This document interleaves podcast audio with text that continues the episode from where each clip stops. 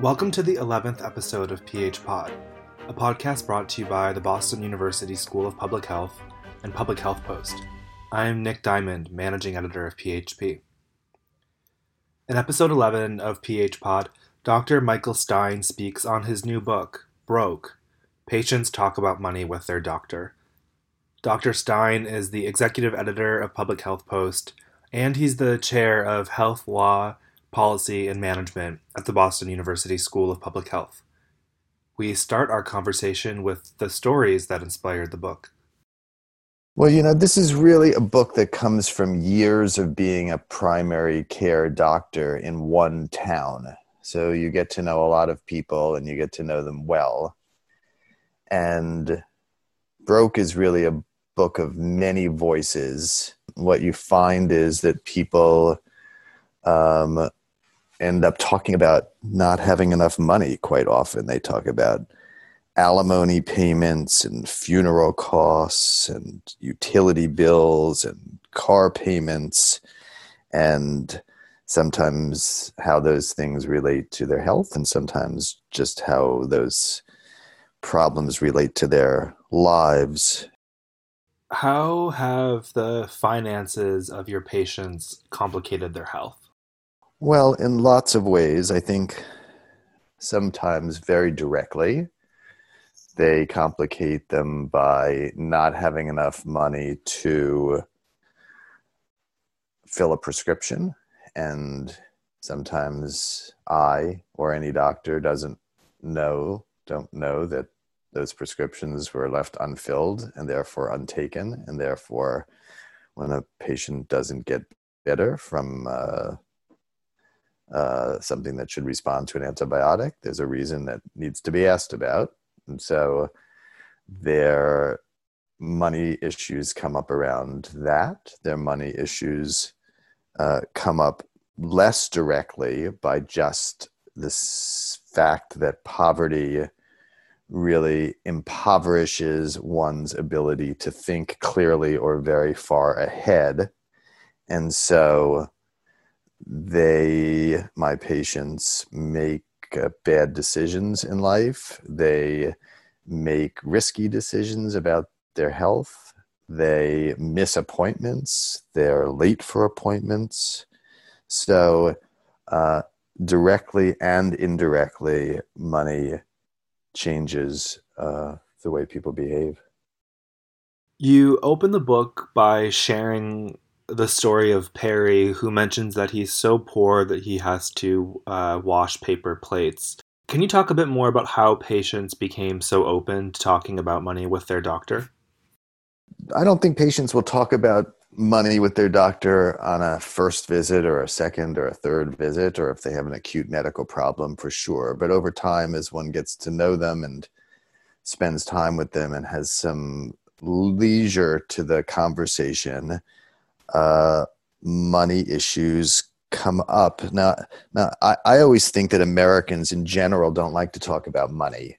That um, that, but that you know, children, your children don't know how much money you have or what your paycheck has in it. Um, but I, I, I found that there's really sort of a class divide on this. That is, working class people that I know and take care of they really don't hesitate disclosing specifics about their income and their rent and and what they spend their money on. And um, you know when money is tight people talk about it and think about it incessantly. And so what i found over time was that people were coming to me and asking me about their credit card bills and um, how to stretch their budget and their taxes and the time of year when they would have a little bit more money or the time of month that they would have a little more money.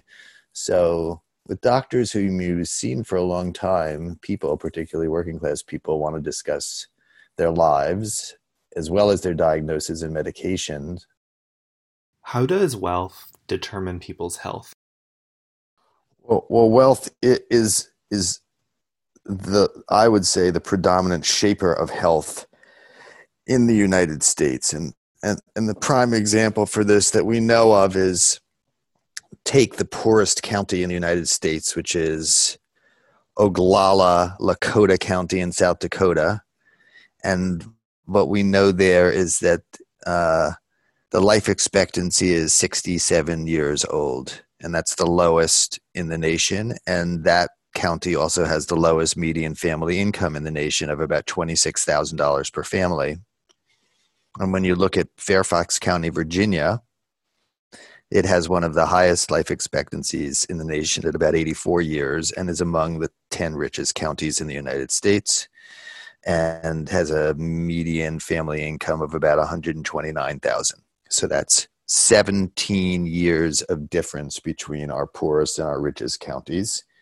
And that is just dramatic and upsetting and uh, I think is really the clearest way of showing that that uh, health and wealth are associated. What could a Biden Harris administration do to mitigate poverty and improve the health of populations?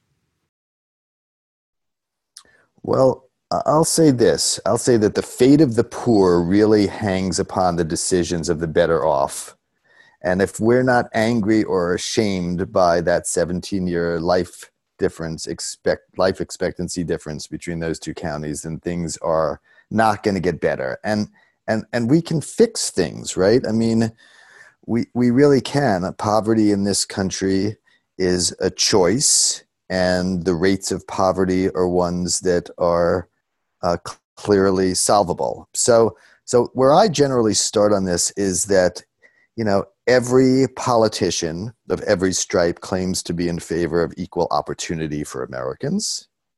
That seems an easy one for every politician to say aloud. And every politician similarly says, well, we believe that children are, you know, not responsible for um, their circumstances and we need to look after children. And yet we have one in six children living in poverty in the United States. That's before COVID, which is a rate that is uh, unique and astronomically high compared to our peer nations and really a disgrace. So, how do you fix this? Well, you know, people have tried for many decades to fix this. There was a recent National Academy of Sciences panel that offered a report that suggested ways to reduce childhood poverty. So, again, we're starting with children. I think it's a way in because it, you pick up the adults on the way to taking care of children.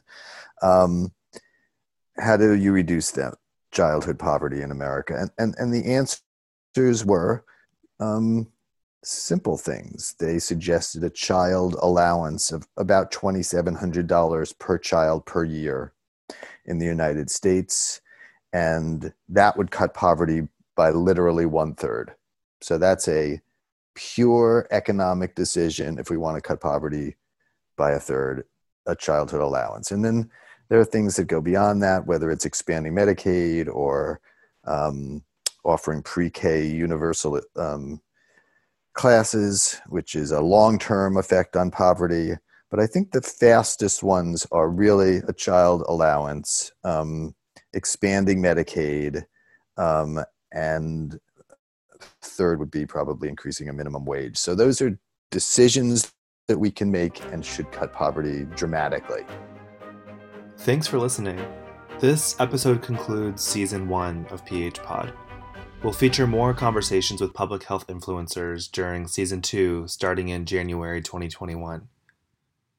This podcast series is brought to you by the Boston University School of Public Health and Public Health Post, which informs and inflects the broader conversation on health and social justice. Every day, we feature new articles about the state of the health of the population Join the conversation on social media and subscribe to the PHP Friday Roundup to receive our stories of the week delivered to your inbox by visiting publichealthpost.org.